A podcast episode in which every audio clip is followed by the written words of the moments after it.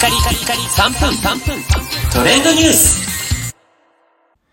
ナビゲーターのしゅんです。今日あなたにご紹介するのは、投票のマッチングに使えるサイト、ボートマッチ参院選選挙 2022NHK の参院選ボートマッチ機能についてご紹介します。えボートマッチというえ皆さんが参院選選挙に投票する際、自分の考えに近い政党に投票できるということをマッチングとして、えー実際に結果として出してくれるというようなサイトがあることをご存知でしょうか？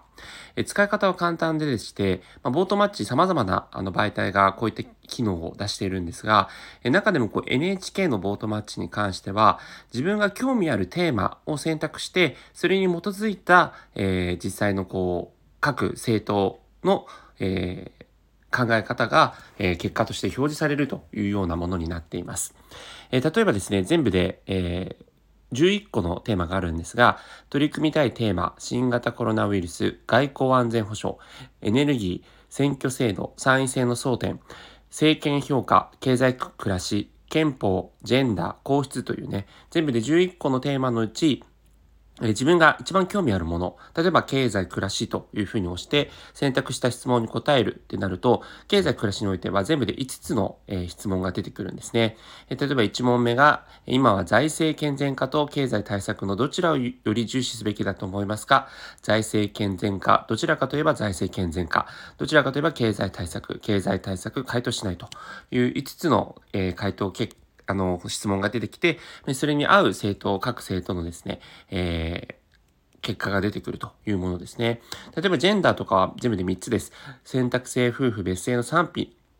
え賛成か反対かというのをこう打っていただくと、続いて同性婚法律で認めることに賛成か反対か。えそして最後にクォーター制の賛否ですね。候補者議席の一定割合を女性に割り当てるクォーター制の導入に賛成かどうか。こういった3問の質問に、え答えて、最後にですね、ご自身のお住まいの選挙区とか比例代表に関して選ぶと、その選挙区に関して、あなたの考えに一番近い候補者はこの方ですというようなものが一覧として出てくるということで、まあ、参院選においてね、えどこに投票しようかというのを迷われる方にとっては、このボートマッチ機能というのは、